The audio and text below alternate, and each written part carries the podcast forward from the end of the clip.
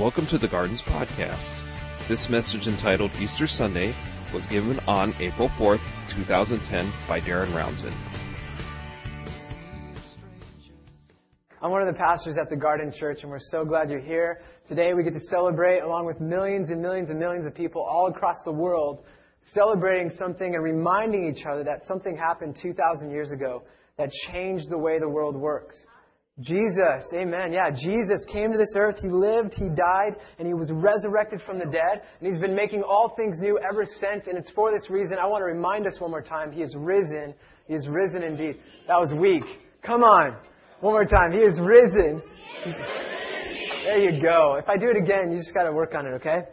Um, I need some feedback up here. My name's Darren, and uh, what we just saw and what we just heard was the story of the prodigal son. And we thought it would be fitting to share this story with you um, through a video and just reading, because the story of the prodigal son and the resurrection story is a story of new beginnings, of new hope, and fresh starts. And that's what Easter is all about. It really is the beginning of the new creation. Um, and the prodigal son is an interesting story because most of us at one point in our lives have lived this out. We, we were designed to live in perfection with God we were designed to worship Him, to be intimately known by Him, and, and to be in communion with Him. But we have all chosen at one point in our lives our freedom to go our separate ways. And so, the prodigal son tells a story about coming home.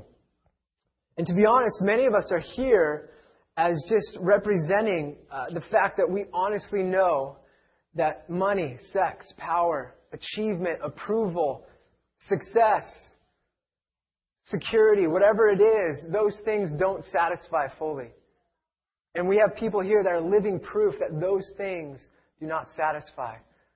So, the prodigal son, it's a story of coming home, and that's what we're going to talk about today.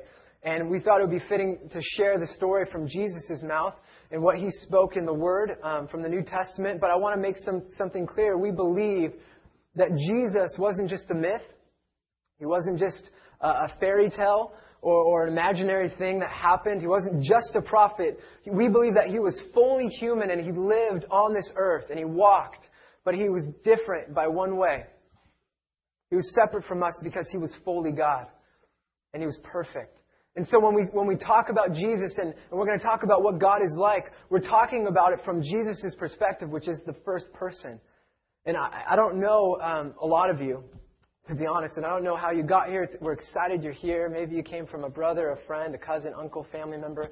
We're so excited that you're here. But what, what we need to understand is that there are so many views of God out there. And maybe some of you that are even Christian or have views, have, have perspectives of God that are possibly inaccurate. Some of you might believe that God is like the absentee landlord right? He, he kind of just wound up the earth and, and all the universe, and he's been watching it kind of play itself out from a distance.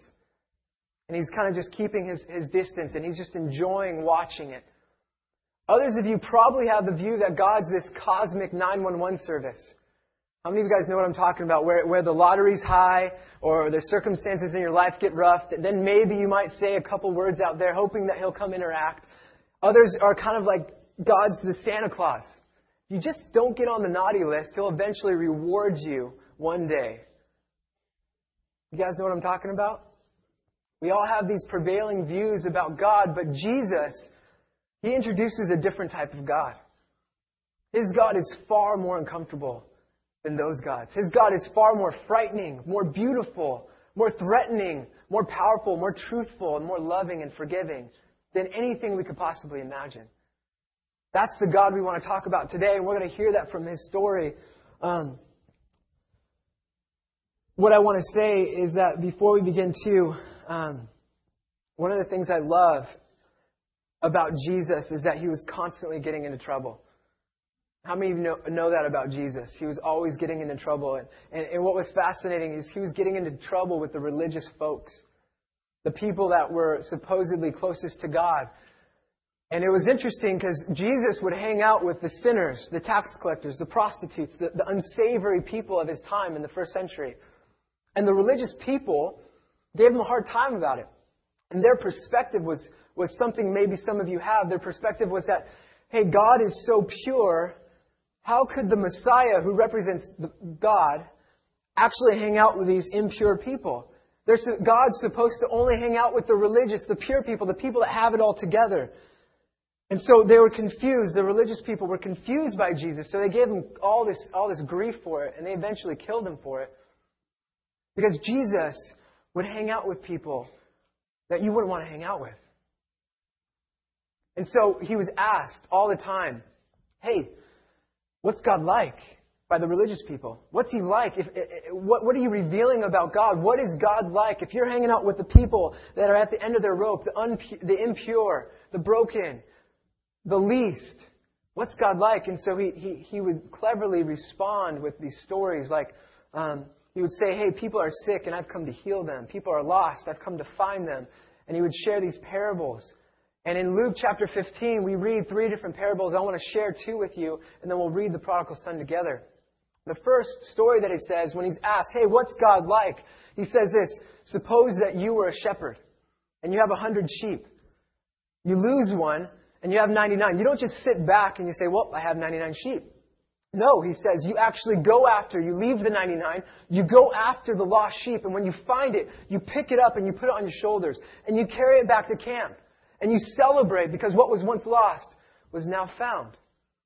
And Jesus adds, in the same way, the angels in heaven rejoice over one sinner who repents and over the 99 righteous people that don't have to. And he tells another story.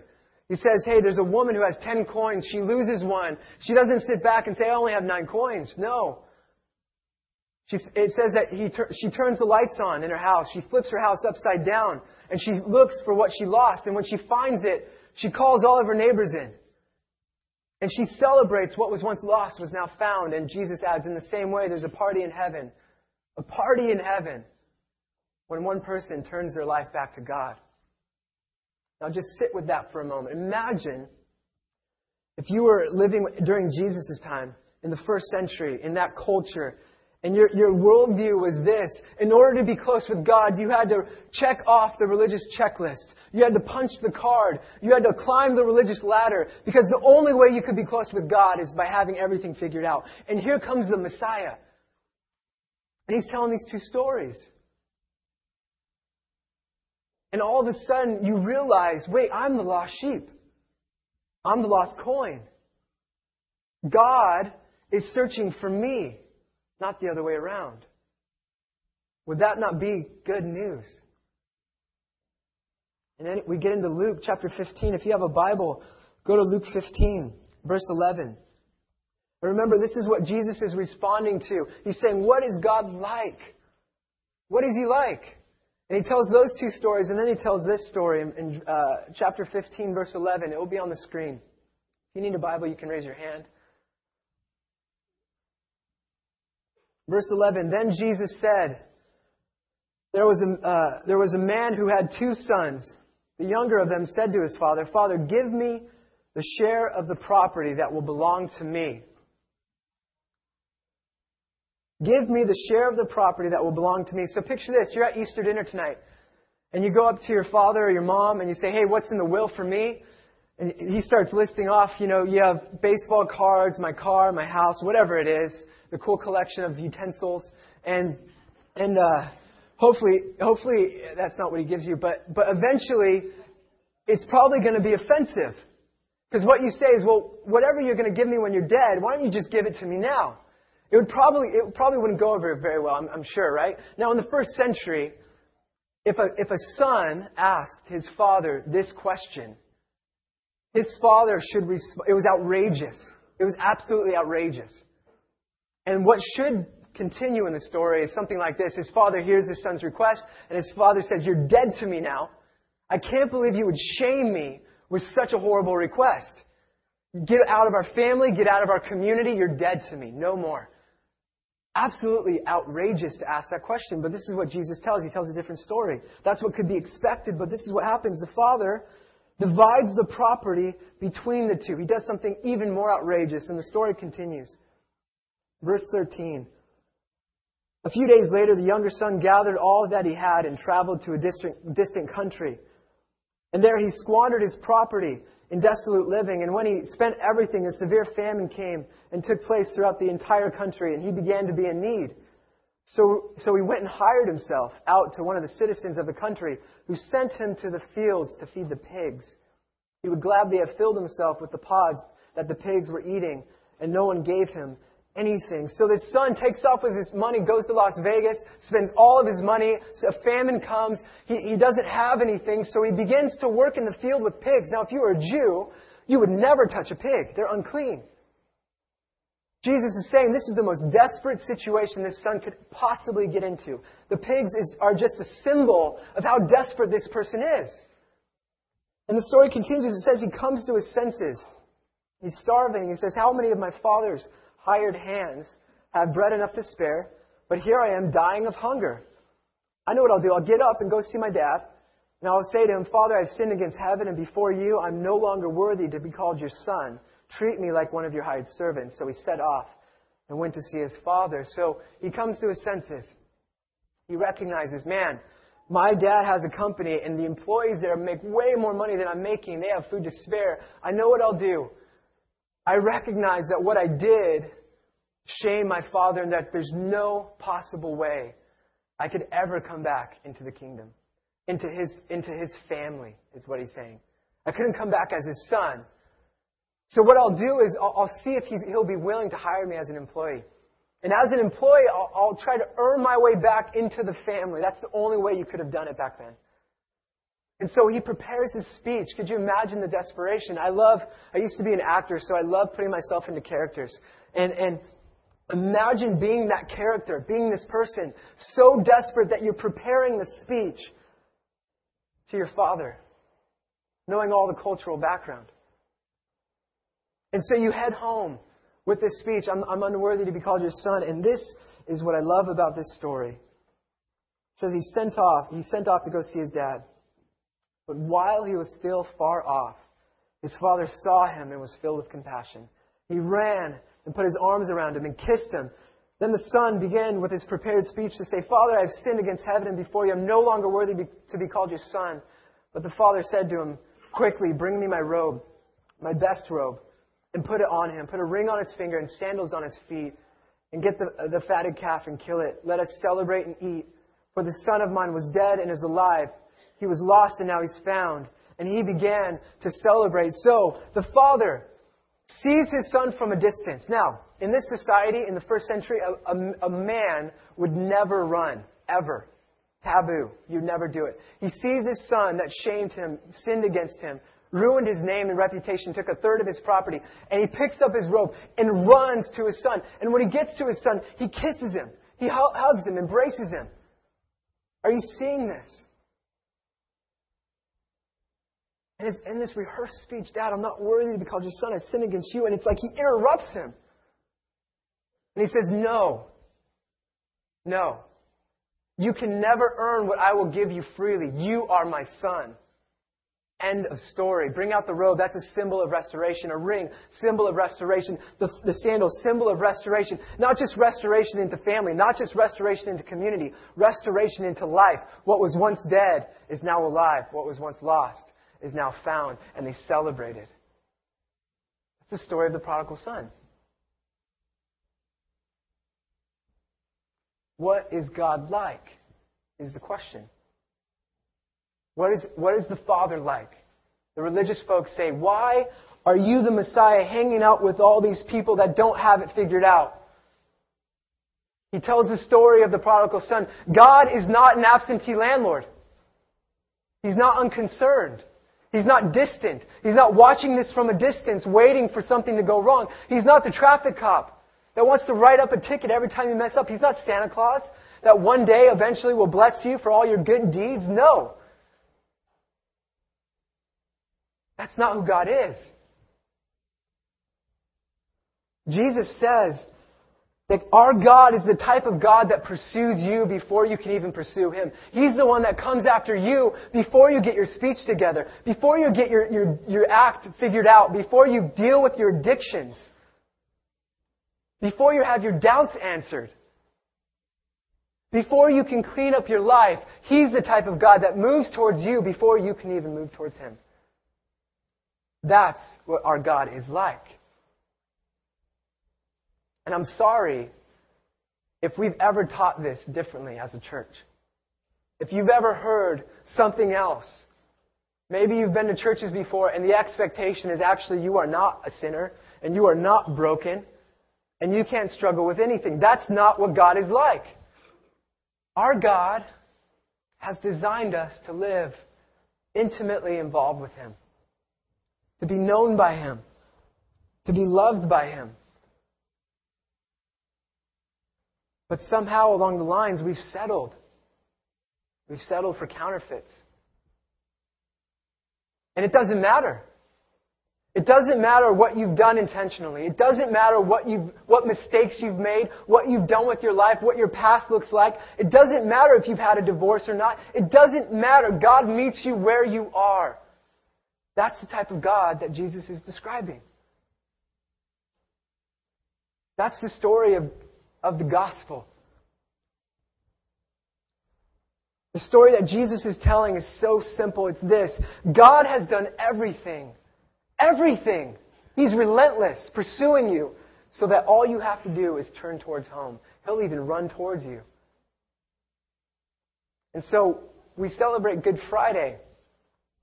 I always, always, uh, I was tweeting this the other day, because um, that's you can do that now.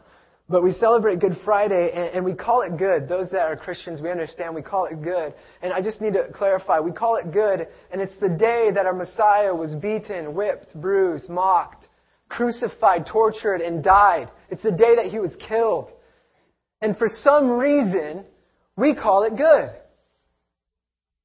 Now you gotta think we're crazy. Unless early Christians and scripture, and we kind of buy the fact that something happened on that day that makes that day good. We all have offended God. And what happened on that day is Jesus came and he paid the price for us. And it's funny because the, the truth is this we are designed to live perfect lives. So I want to do a quick poll. How many of you, if you, if you don't mind, stand up live perfect lives? Everyone. So yeah, it would, the poll. I love the mics standing up right now. Uh, I love the. It would probably look something like this, right? All of you sitting and me standing up here. Um, just kidding.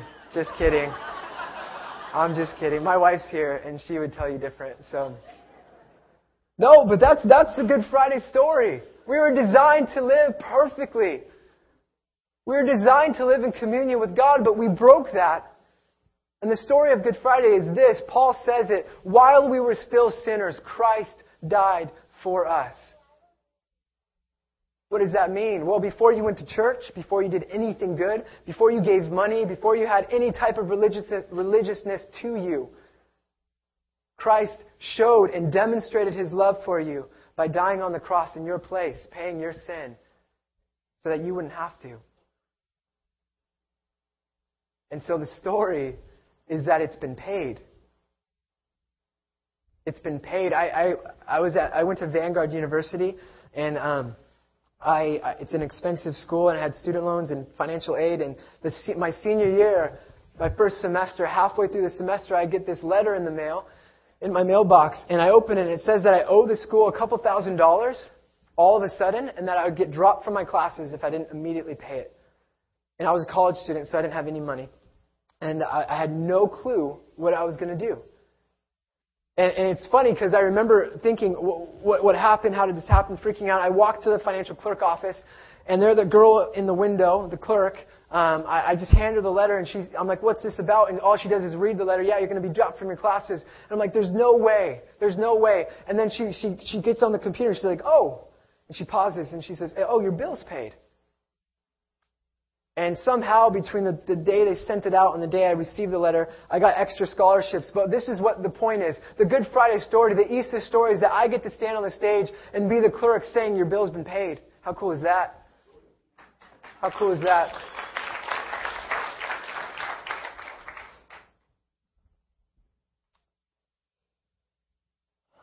I just want to say that There's no religious uh, ladder you have to climb. There's no checklist. There's nothing that you have to do to earn your way back to God. In fact, God, I love Him. He says, Come to me and I'll clean you up. Come to me and I'll sort out your life. Come to me. I'll deal with your addictions. I'm in the transformation business. That's what he does. So if you come here today and you're thinking, well, there's no way. My life has been demonstrated again and again, full of brokenness, full of doubt, full of fear. My marriage is destroyed. I have no hope because I've experienced so much pain in this life that there's no way I can hope for tomorrow. Well, we stand here and we say, He's risen. He's risen indeed. That's the Good Friday, the Easter story. It doesn't matter what you've done. It doesn't matter who you think you are. Jesus.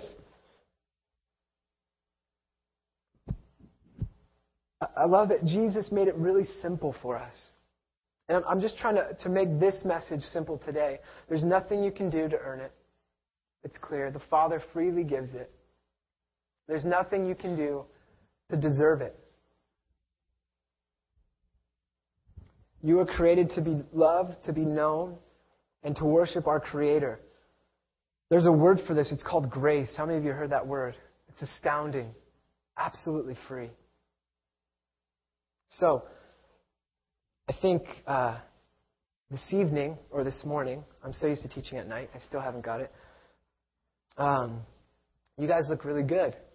You guys are great. This section's beautiful. You guys look really good over here dressed up. Just kidding. All of you look great. But it's funny because Easter is such a great day. We dress up in our Sunday best. We put on our clothes. We wear the ties. Um, but you wouldn't even know that most of us are hiding the fact that our lives are a complete mess. Our lives are just destroyed by shame, by guilt, by patterns of behavior that have simply identified us as, as this thing or that thing, or a relationship that has identified us as an adulterer, a divorcee, abuser. You would never know by how we look, but the truth is, our lives are a mess for a lot of us.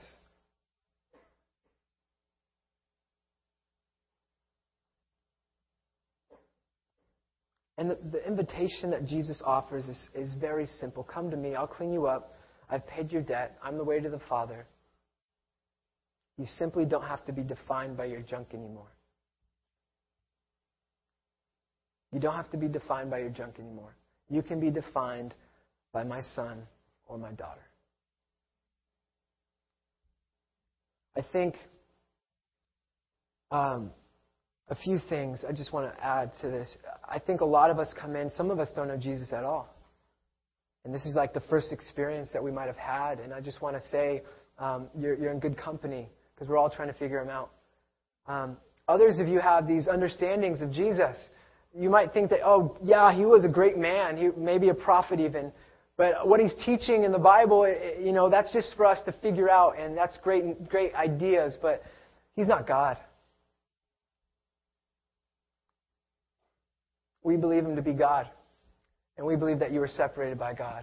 And he made it equal. He made it possible for you to be with God. So I think it would be hypocritical today, I'm just going to end, to not um, invite some of you just to, to, to, receive the same invitation that many of us have received.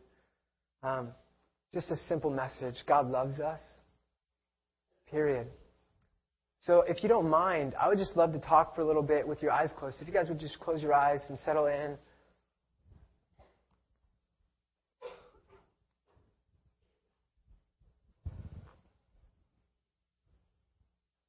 Just listen to my voice, just for a moment.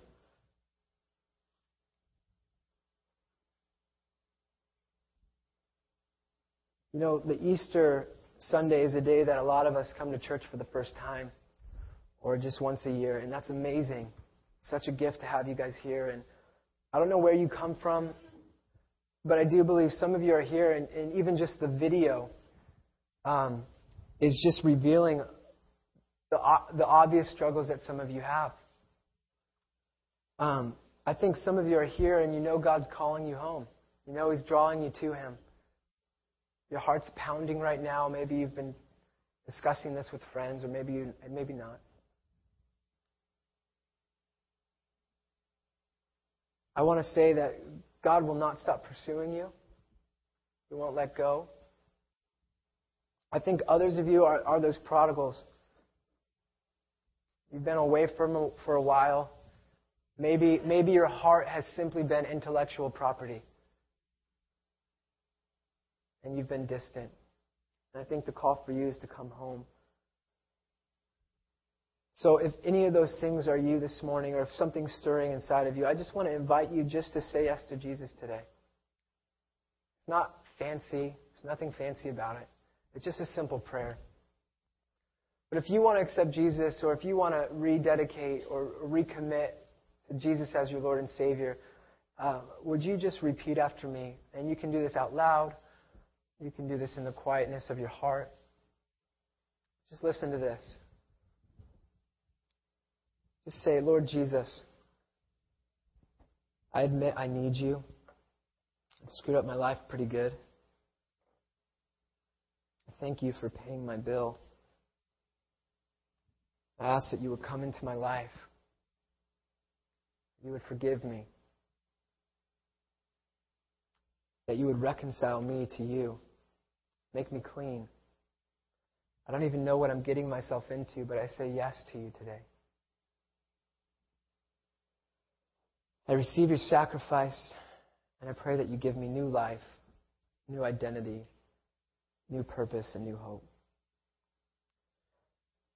So uh, keep your eyes closed for just a moment. But Jesus talks about the need to declare our belief in Him publicly. Um, he says that if you acknowledge me before men, I'll acknowledge you before my Father in heaven and the angels.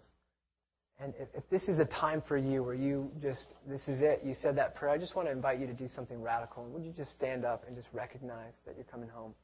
Right now, where you're at, while your eyes are closed, just stand where you are. Awesome. It's Awesome. You can just stay standing if you don't mind. Just stand up where you're at.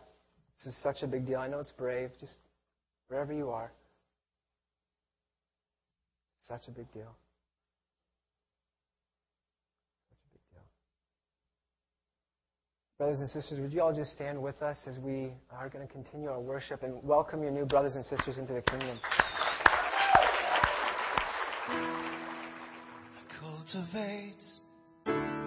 Thank you for listening. If you'd like to hear other messages from the garden, or would like to find out more about the Garden Church, please visit us on the web at thegardenlb.org. I come to wait.